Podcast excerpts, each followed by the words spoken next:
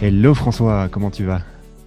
Ça va très bien et toi, Jedi Écoute, moi, ça va extrêmement bien. Euh, comme vous le voyez, c'est la première fois, je pense, que je n'ai plus mon fond, euh, mon fond euh, idyllique de chalet au fin fond d'une montagne. C'est parce que je suis en Italie et on a même un petit retard pour record cet épisode, mais je, suis en Italie et dans les Pouilles et, et, on se fait plutôt plaisir. Ici, on est, on mange bien, il y a du soleil. Euh, on est dans des très belles euh, villas, euh, mais masseria comme ils disent ici, c'est magnifique.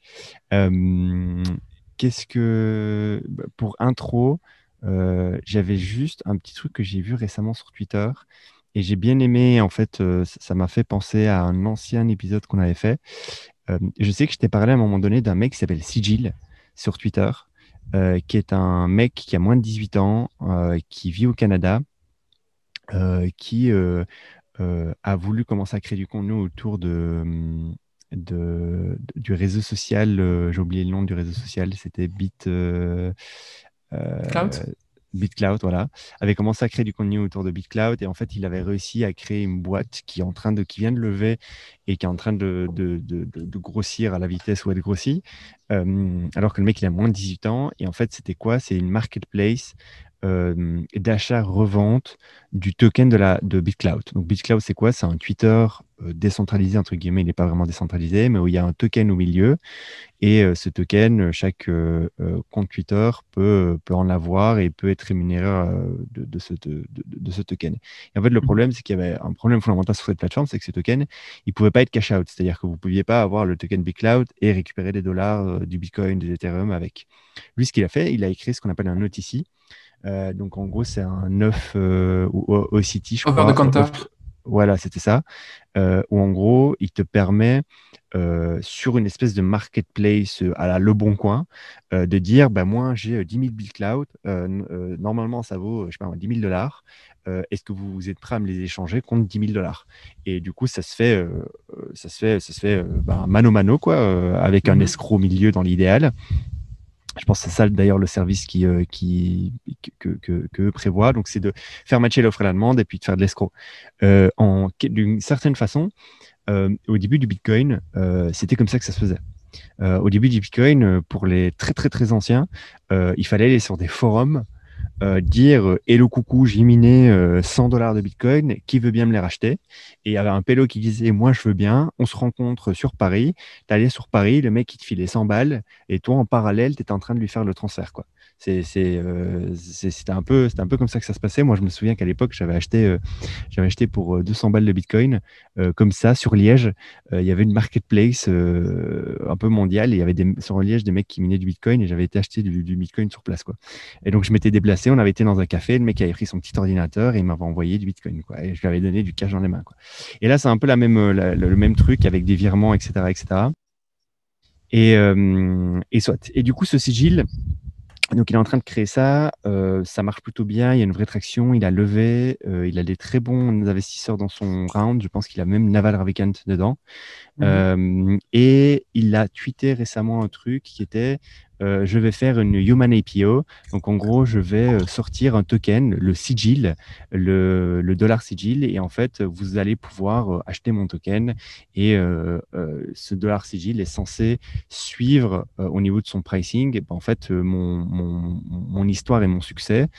c'est exactement ce que Alex Masmejean a fait. Mmh On a eu dans l'épisode 15. c'est exactement ce qu'en fait plein d'autres personnes ont fait. Ont fait. Euh, Alex Maxnejean était un des premiers, mais c'est pas le seul. Il y en a plein d'autres qui l'ont fait. Et c'est surtout ce qu'en fait n'a jamais marché jusqu'à aujourd'hui. Les tokens personnels ne marchent pas pour plein de raisons. Euh, pour des raisons techniques et aussi pour des raisons use case concret. En fait, c'est hyper complexe euh, de se dire que mon token, il va, il va prendre de la valeur en fonction de, de qui, moi, dans la vie, je suis et comment j'évolue. Et les rétributions sont super complexes. Et alors, il y a des gens qui essaient de faire ce qu'on appelle de, de, du. Euh, share agreement voilà, c'est ça, euh, de l'ISA, c'est-à-dire euh, si tu achètes de tokens chez moi, bah, chaque année, en fonction de mes performances, de mon futur salaire, de mon futur X, je vais te donner un pourcentage. Bon, c'est bien sur papier, techniquement, c'est hyper complexe. Et, et voilà. Et, en fait, ce qui est intéressant, et c'est là, en fait, toute cette histoire de pourquoi je voulais présenter le bonhomme et, son, et, ce, ce projet, c'est que ça, il le sait. C'est-à-dire que jusqu'à maintenant, rien n'a marché mais il le fait quand même.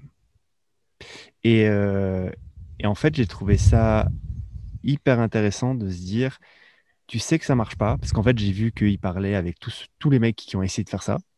Donc, tous les mecs qui ont essayé de faire ça lui ont dit, fais pas ça parce que ça marche pas. Euh, mais il le fait quand même. Et en fait, ce qui est intéressant, et j'en revenais à un principe euh, sur lequel Alex Masmejean n'était pas trop d'accord quand j'en parlais dans l'épisode, la naïveté. Et euh, toi, je sais que tu m'avais corrigé en me disant, mais c'est pas de la naïveté, tu avais utilisé un autre mot. Certainement que mon langage n'est pas du tout adapté et assez riche que pour exprimer ce que j'ai envie d'exprimer. Mais là, fondamentalement, ce que j'ai envie d'exprimer, c'est que tu as un mec moins de 18 ans, on s'en fout en soi, mais on s'en fout pas vraiment parce que ça, ça, hum, c'est-à-dire qu'il n'a pas, euh, pas toutes les barrières et tous les biais, tous les freins que quelqu'un qui a un peu de bagage pourrait avoir. Mmh hum, et il se dit, c'est quoi, il y a un truc qui n'a pas marché. Je m'en fous, je vais quand même le faire et je vais essayer de le faire marcher. Et euh, est-ce que c'est de la détermination? Est-ce que c'est euh, de, la, de, la, de, la, de, la persévérance? Est-ce que c'est de l'obstination? Tous ces mots ne veulent pas dire la même chose. Ils sont tous dans un même euh, cercle, mais ils, ont tous des frontières entre eux. Euh, c'est intéressant d'être déterminé, mais il faut pas être obstiné. Il y, y, a des limites, il y a des frontières un peu floues entre tout ça, mais il y a des frontières. Et, en fait, quand moi je parlais dans ce podcast-là, donc c'est les podcasts numéro 15 avec Alex Masmejean, et je disais qu'il était naïf. Pour moi, c'était un compliment quand je disais qu'il était naïf. Et dans le sens où il sait qu'il y a des choses, la, plupart des choses qu'il veut, faire, qu'il veut faire sont ultra dures. Le pourcentage de réussite, il est, ultra faible. il fait des choses à contre-courant. Il fait des choses qui ont été prouvées qui ne marchent pas. Et il les fait quand même parce qu'il se dit peut-être que moi, je vais réussir à les faire marcher. Euh, et, c'est juste, c'est beau, en fait. Je trouve ça super beau. Et, euh, et, donc, je suis curieux de suivre ce que Sigil va faire. Et, euh, et, suivez-le, suivez-le sur les réseaux. et, je mettrai peut-être, on mettra peut-être son Twitter en bas, même si on l'a déjà fait dans un autre épisode. mais mais c'est juste, voilà, je voulais juste parler de ce mec et je voulais parler de ce truc de, ok, les trucs n'ont pas marché, mais je le fais quand même parce que peut-être que je vais trouver le, le truc qui va le faire marcher. Euh, peut-être que je suis au bon moment, peut-être que je, le fais avec les bonnes personnes, peut-être que je le fais euh, sous le bon angle, euh, mais je vais essayer de le faire. Et, et c'est drôle parce que tu vois des gens qui te contactent ou juste qui s'exposent ou autre et qui disent ok je vais faire ça. Et en fait c'est le genre de truc qu'on a entendu mille et une fois et c'est le genre de truc qu'on sait que à la, la, fois ça marche pas mais peut-être que là ça va marcher. Mais en fait c'est c'est un peu croire dans l'entrepreneuriat et euh, tu vois, par exemple, quand je bossais chez ce Family, on avait plein de gens, on avait des, milliers d'applies par an. Et on avait euh, chaque année la, centième fois qu'un mec nous pitchait euh, le Airbnb pour les chiens, quoi, tu vois. Et on se mmh. disait, mais putain, merde, tu vois, c'est bon, on, les a vus, ces trucs-là. Mais des fois, il y en avait un qui pitchait le truc. Et en fait, il avait tout pour réussir il le faisait, ça marchait, ça marchait pas, c'était pas le sujet. Mais en tout cas, il y avait des, des choses dans son approche, dans qui il était, dans l'angle qu'il prenait pour exécuter ce projet, qu'il est mille et une, fois avant n'aurait jamais marché, mais peut-être parce que c'est lui, ça marche.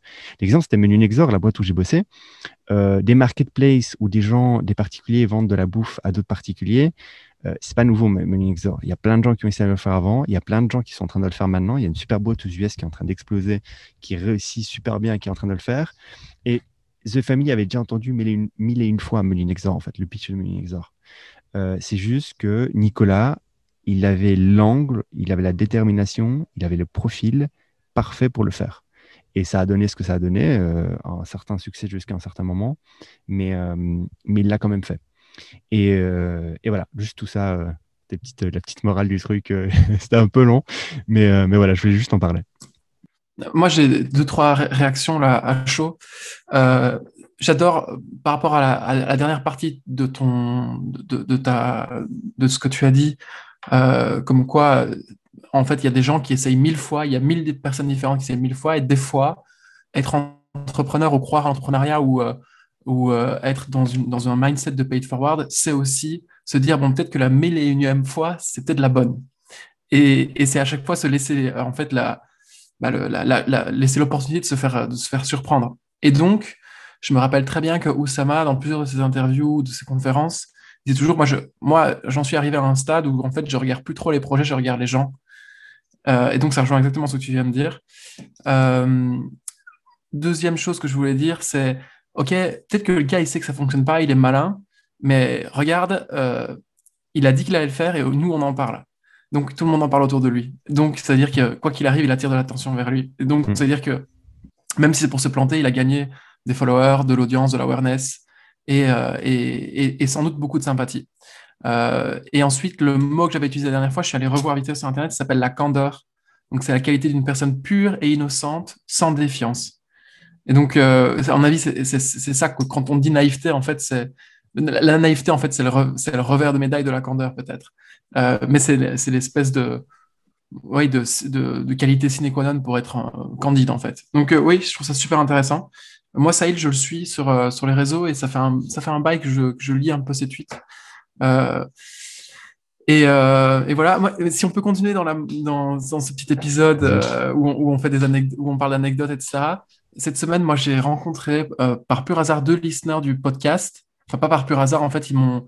Je parlais avec un, avec un des deux sur, sur Internet et, et, du coup, il me dit Ouais, bah viens, on va boire un verre, etc. Et, et donc, on, on, se rejoint à Paris pour, pour, boire un verre dans un hôtel. et il est venu avec un pote à lui. Euh, qui en fait a une boîte dans les NFT. Et lui, euh, il est, euh, il est travaille dans une banque en tant que stagiaire. Enfin, tu vois, en tant que, enfin, en gros, c'est son stage de fin d'études, je sais pas quoi, en tant que stagiaire. Donc, ils sont jeunes. Et, et, et, la nuit, le week-end, etc., il écrit des articles pour The Coin Tribute ou je sais plus, le journal du coin, je sais pas, tu vois. Donc, il est fan de crypto, des gens vraiment hyper, hyper, hyper intéressants et hyper déterminés. Euh, et, pourquoi est-ce que je voulais te parler de ça? Ah, Simplement pour, euh, pour te dire que donc j'ai rencontré ces gens-là, super intéressant. Et en fait, le, son pote euh, a fait la, son handle, c'est Solid NFT sur Twitter. moi, je le suivais. je pense que tu le suis aussi. Je suis pas sûr. Et en gros, c'est un gars qui a vu la mouvance des, NFT exploser et qui s'est dit ok, les gens ils veulent un moment. Peut-être qu'il y a une partie des gens en tout cas qui veulent à un moment avoir une.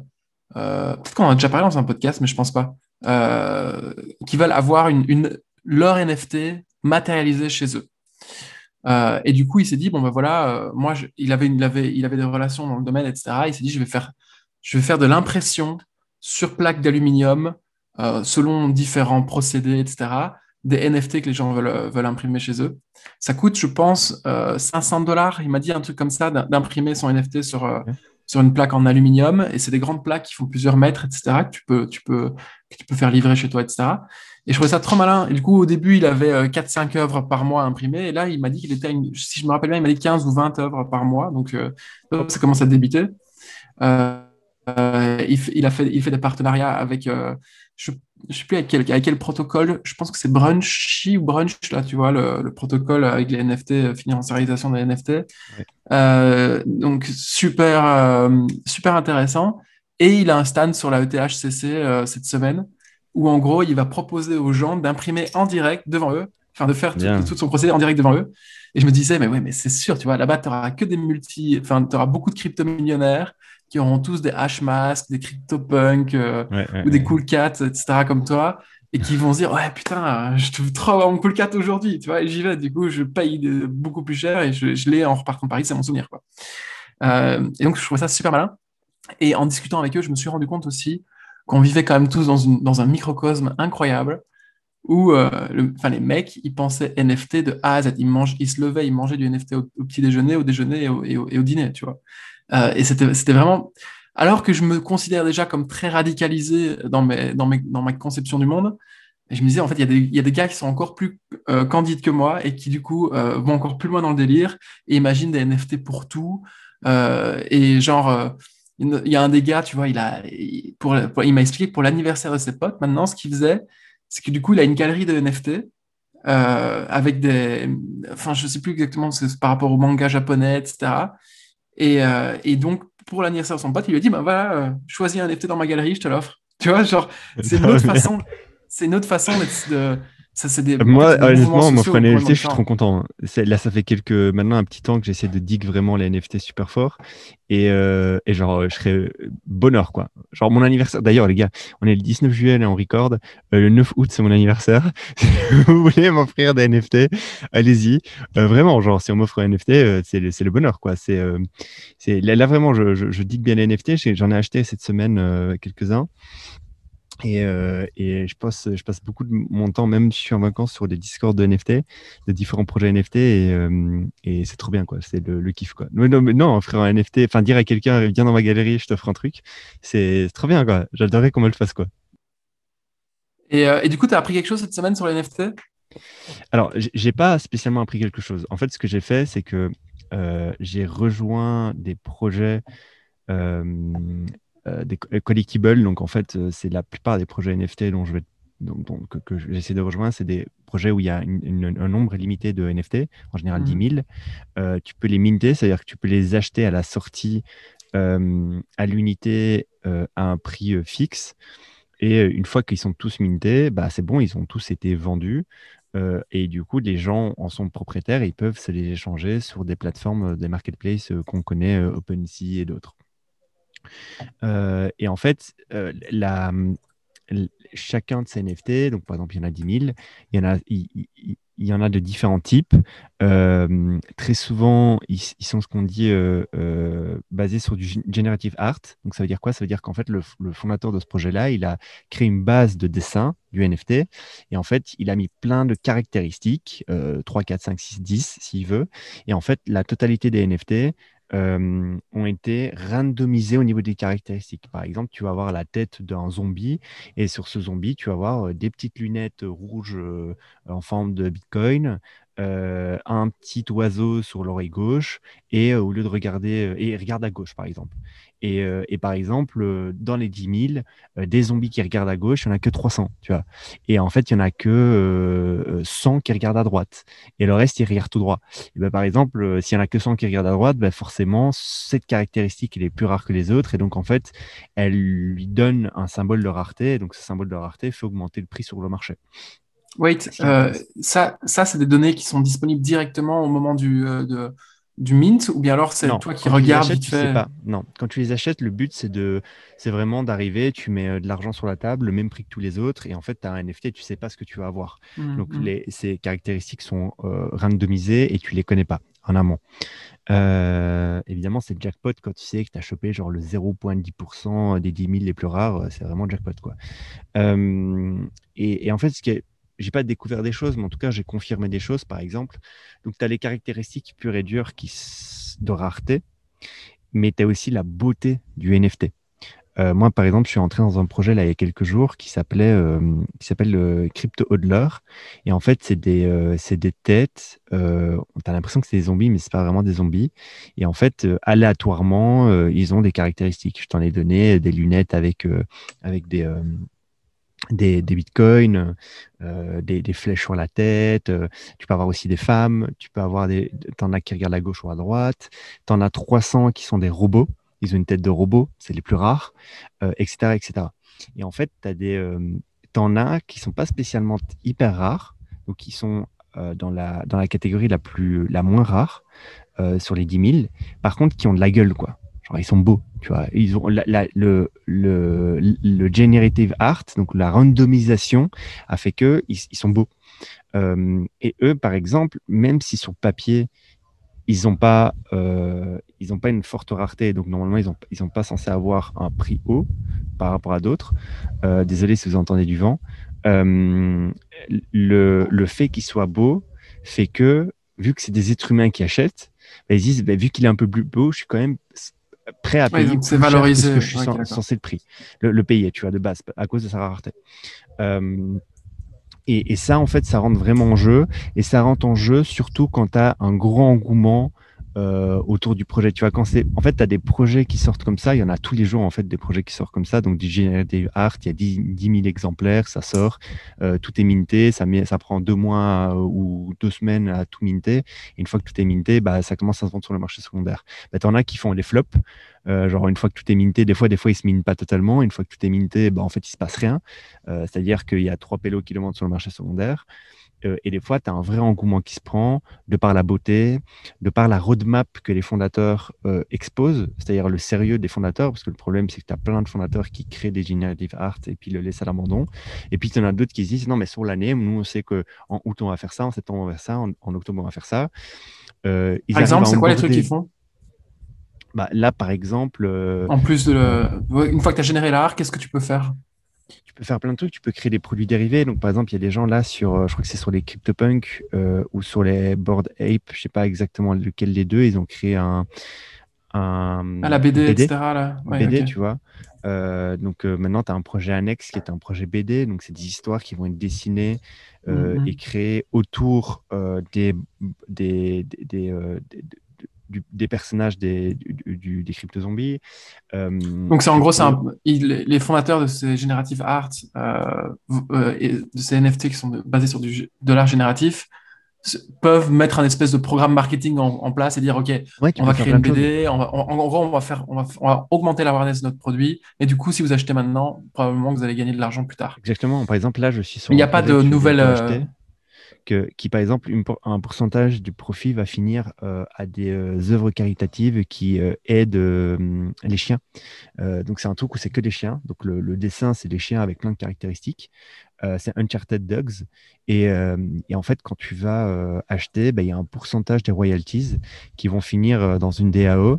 Et en fait, tous les membres propriétaires de ces chiens, enfin de ces NFT, vont pouvoir dire ben, Moi, j'aimerais bien qu'on verse 10% de tout le profit généré, de tout, les toutes les royalties générées, à une association qui aide, je sais pas moi, les chiens perdus en je sais pas quel pays, tu as genre une SPA en Belgique ou je sais pas quoi, tu vois. Et, genre aider charity, quoi, la pure, la pure charity, tu vois.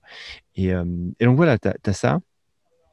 Puis ça dépend aussi qui, t'arrive à emborder comme, comme personnage, comme influenceur connu.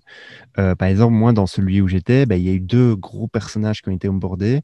Tu as Pranksy, qui est un Twitter influenceur très, très, très, très connu dans les NFT. Et tu as Gary Vaynerchuk, euh, qui est un mec que, peut-être beaucoup de nos auditeurs connaissent. Et si vous ne connaissez pas, c'est un grand entrepreneur américain, euh, gros youtubeur, gros influenceur, qui est très connu sur le sujet des collectibles physiques, euh, mais qui est aussi extrêmement connu grâce au, maintenant sur les NFT, sur les collectibles NFT, et qui selon lui, les NFT, c'est le the next big thing.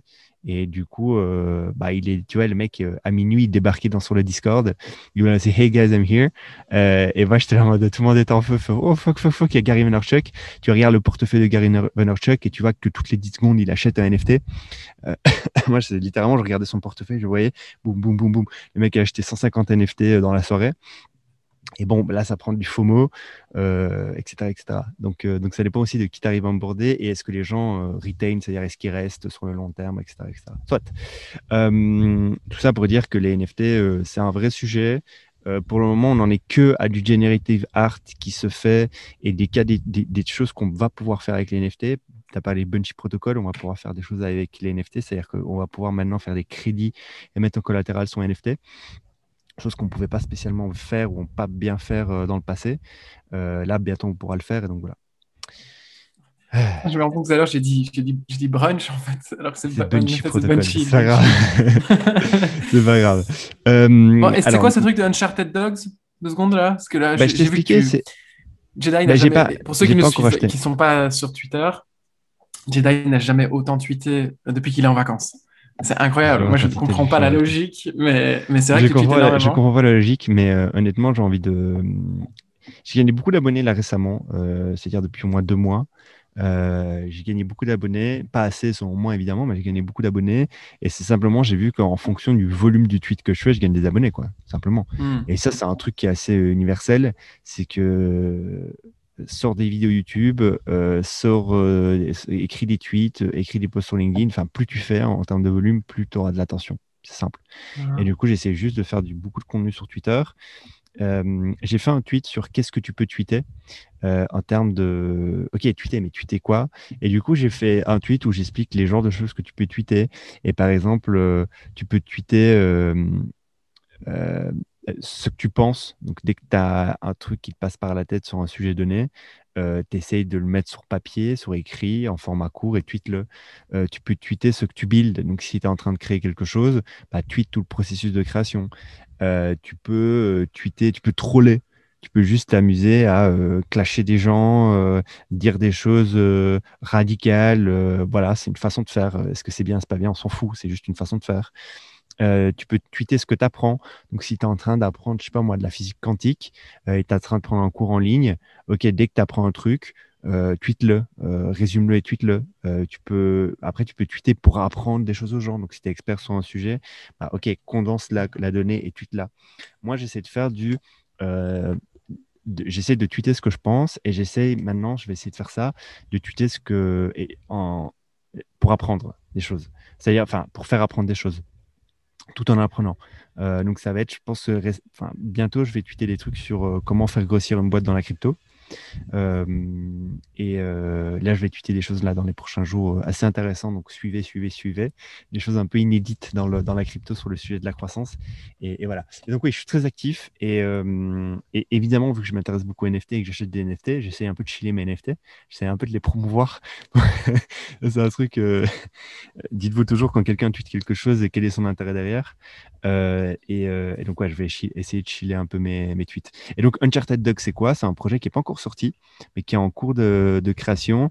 Et en fait, les mecs qui font du pré-marketing plutôt bien, c'est-à-dire qu'ils ont abordé déjà des influenceurs qui communiquent beaucoup là-dessus.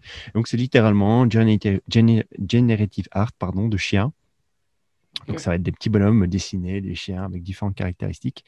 Et, euh, un pourcentage des royalties vont finir à des associations euh, pour aider les chiens. Quoi. Assez simple, euh, pas très révolutionnaire, euh, mais pas non plus euh, très répandu. Et, euh, et, le principe de charity, du coup, bah, ça, ça, aide un peu, enfin, ça, ça, ça, aide un peu sur le, sur le, sur le branding du, du produit, quoi. Voilà, voilà. Très intéressant, très intéressant.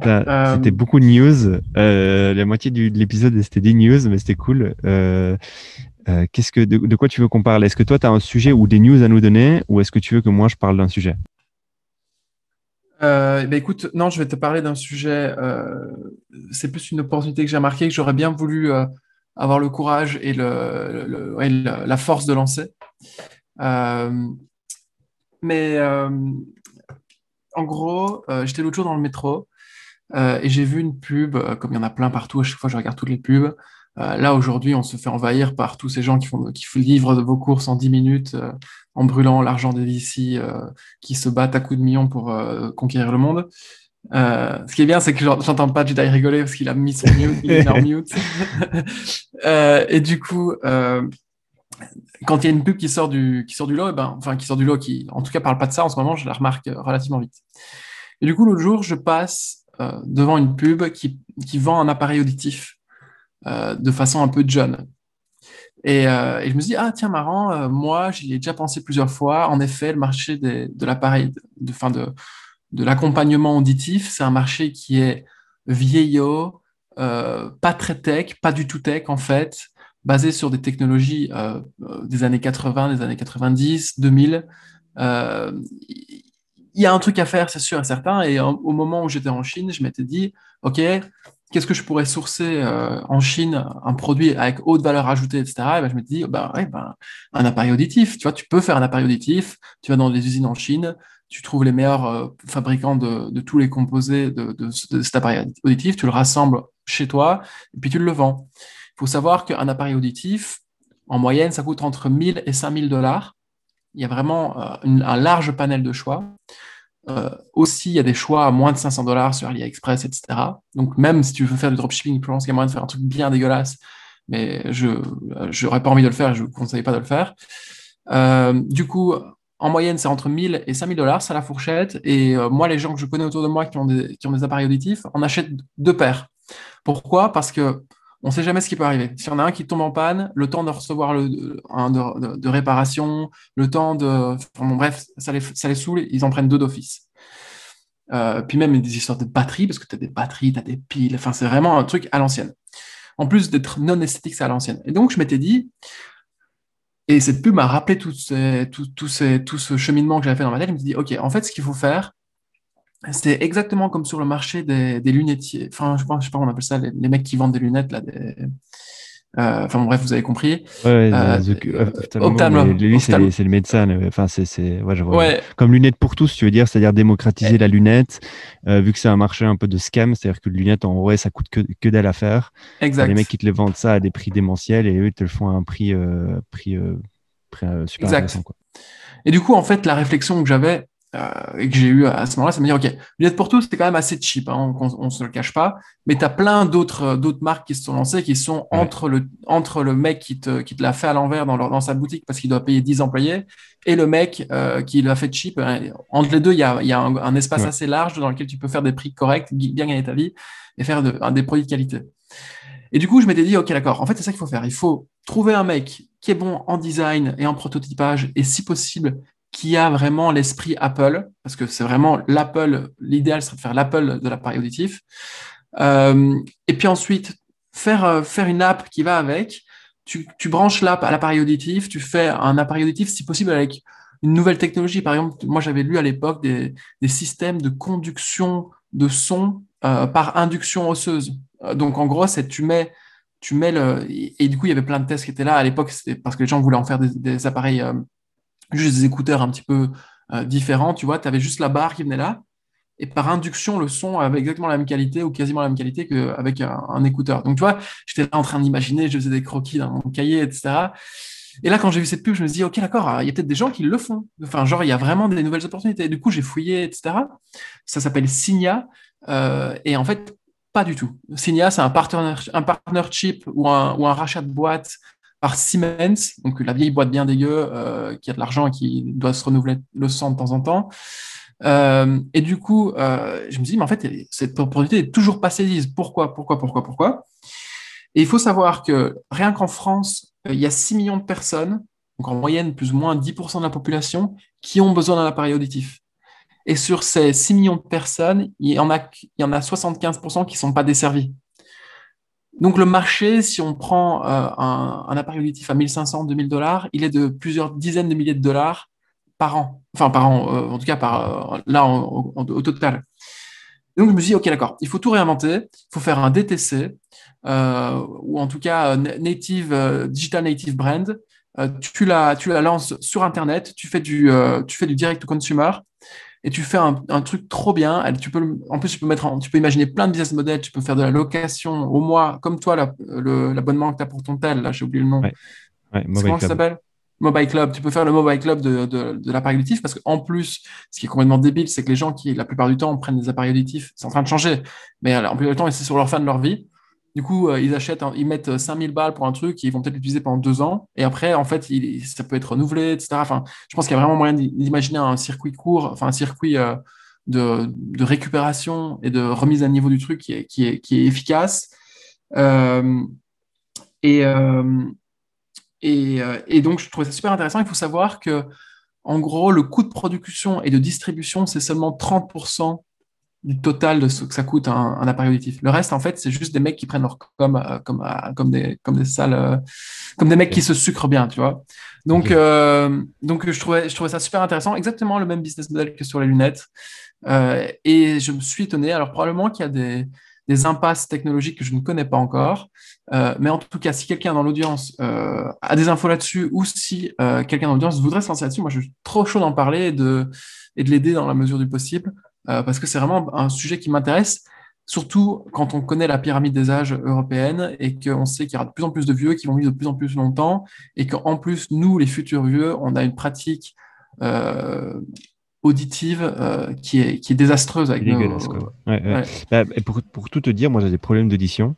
Euh, mhm. J'ai une toute petite malformation euh, à l'intérieur de mon oreille, ce qui fait que j'entends mal certaines, certaines fréquences, surtout très aiguës. Enfin, je crois que c'est, je ne sais, plus lesquelles c'est, mais il y, a deux lignes quand je fais, tu sais, quand tu fais le test en mode de faire mhm. les, les, les, sons des oreilles. Et c'est pas grave, mais je sais que si ça s'empire, on m'a dit il faudra mettre un appareil auditif.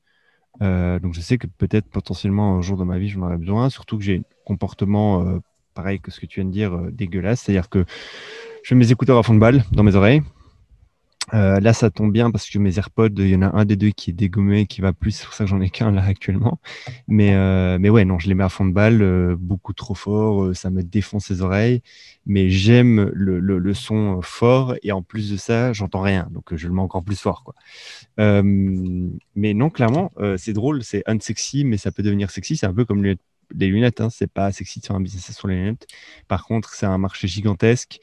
Euh, pour le coup, sur le cas des lunettes, il y a un vrai scam sur le marché. Enfin, il y a une vraie arnaque de, de, de, de de, coûts en fait chez le consommateur final. Donc, euh, quand tu arrives avec un prix, euh, un design stylé et un prix qui défie toute la concurrence, ça fait sens. Faudrait voir sur le sujet des appareils auditifs, c'est quoi le, le, pain point? Est-ce que c'est le design? Est-ce que c'est le prix? Est-ce que c'est Est-ce que c'est Est-ce que c'est Est-ce que c'est? Est-ce qu'il y a un vrai sujet technologique? Euh, tu vois, est-ce que, est-ce que en fait euh, la tech elle est très bonne, en fait ça marche euh, et pas besoin de innover ça. Par contre, ce qu'il faut innover peut-être, c'est le design, c'est la façon de distribuer, la façon de le brander et peut-être c'est ça en fait qu'il faut résoudre. Tu vois, pour le sujet des lunettes, il n'y a pas de technologie à résoudre. la technologie elle est là, les verres ils sont comme ça. Je veux dire, c'est, assez standardisé. par contre, une production euh, trouver des canaux de, production beaucoup moins chers euh, et, distribuer à un prix juste et faire du mass market, euh, c'est ça qui pourrait faire sens, tu vois. Et, euh, du coup, je ne sais pas, pareil, pour les appareils auditifs, j'y connais rien, donc peut-être que tu as digué mieux que moi le, sujet de la tech. Mais non, j'ai pas. Non, tout ce que je tout ce que je pressens en tout cas, c'est que en effet le design est nul, la distribution est à l'ouest et en tout cas seulement en boutique.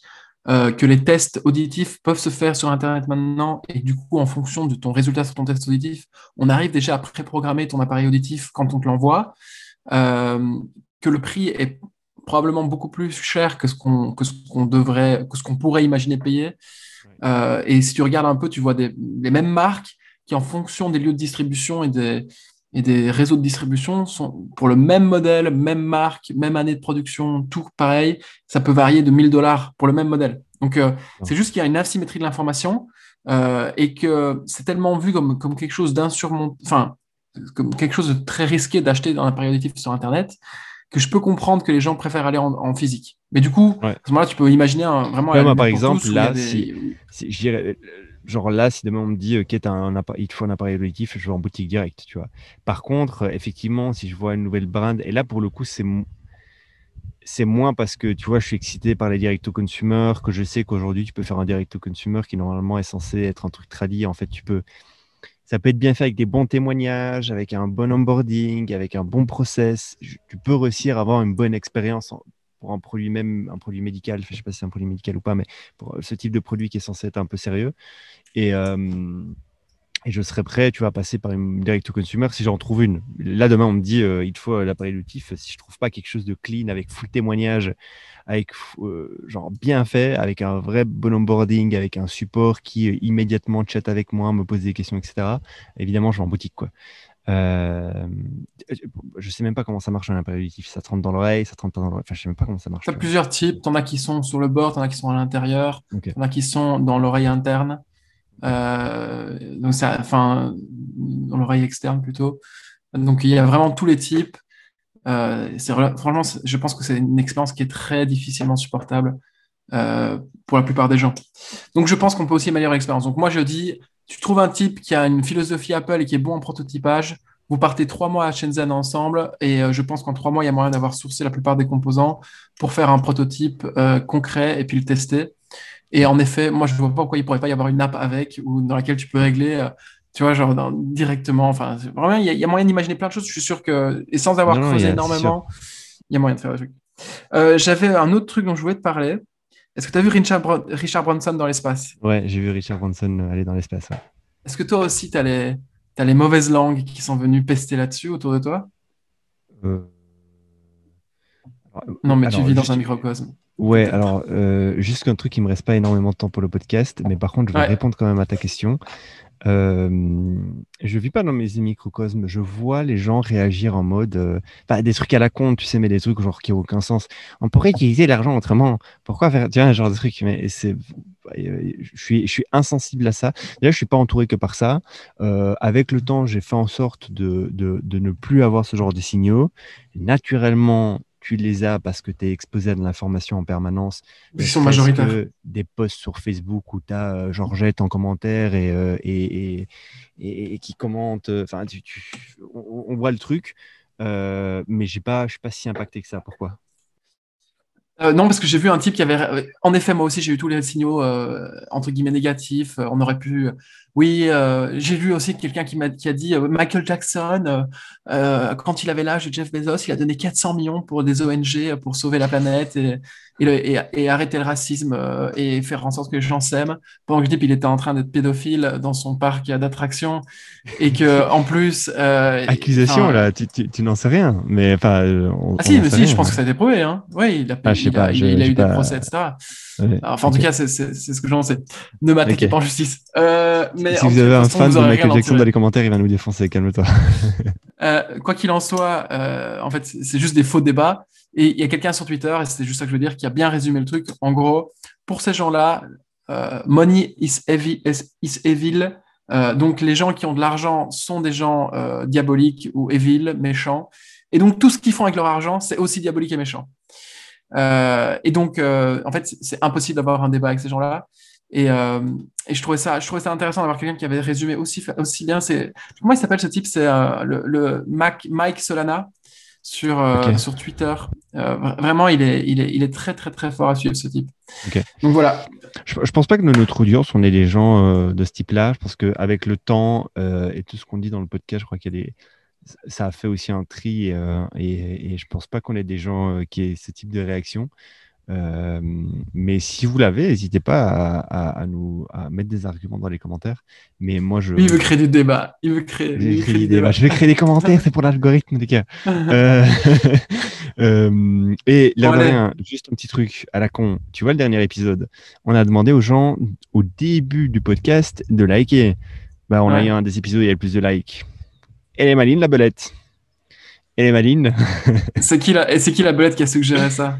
C'est moi, ben c'est moi qui ai suggéré de. Non, ben c'est moi. Non, enfin, c'est toi qui l'as, c'est toi qui l'as dit. Mais avant ah. l'épisode. Ah. ah. Bon, il y a un cerveau, je te laisse. Il y a un cerveau dans ça. Il y a, il y a un cerveau. C'est, c'est euh, comment il s'appelle? Euh, Minus et Cortex. Euh... Ouais. On va nominer le monde Minus. alors, les gars, dans, en commentaire, dites qui Minus, dites qui est Cortex dans, le, dans, le, dans la team. On y va, ah, c'est parti. Euh, tweetez aussi là-dessus, euh, je vous retweet tout ça. J'ai besoin d'un peu de contenu là sur Twitter, les gars. Euh, entre parenthèses, moi, moi je, je dois t'avouer que là, ces dernières 24 heures, j'étais mute parce qu'en fait, à chaque fois que j'ouvrais Twitter, je voyais Jedi qui disait des trucs d'une façon avec un ton un petit peu, un petit peu impératif. Oui, c'est ça. Genre, tu vois, mais, je, vois très bien, en fait, je vois tous les Américains qui font pareil. Ils essayent d'être tranchants et radical, ça fonctionne parce que du coup, les gens se disent Oh putain, mais non, bien alors, oh putain, mais oui, il a raison. Moi, je suis là. Non, en fait, le problème, c'est que c'est toujours comme ça quand tu connais les gens en privé. C'est difficile, pour moi en tout cas, c'est difficile de faire la part des choses. Et du coup, euh, du coup, j'ai mute pendant 24 heures là. Et puis, du coup, faut support. Tu, tu, faut commander, faut, faut support, faut liker, faut retweeter, tout ça, tout ça, même si, même si voilà. Bon, bonne journée à toi et, euh, et à bientôt. À bientôt, Jai. Amuse-toi ciao, Ciao.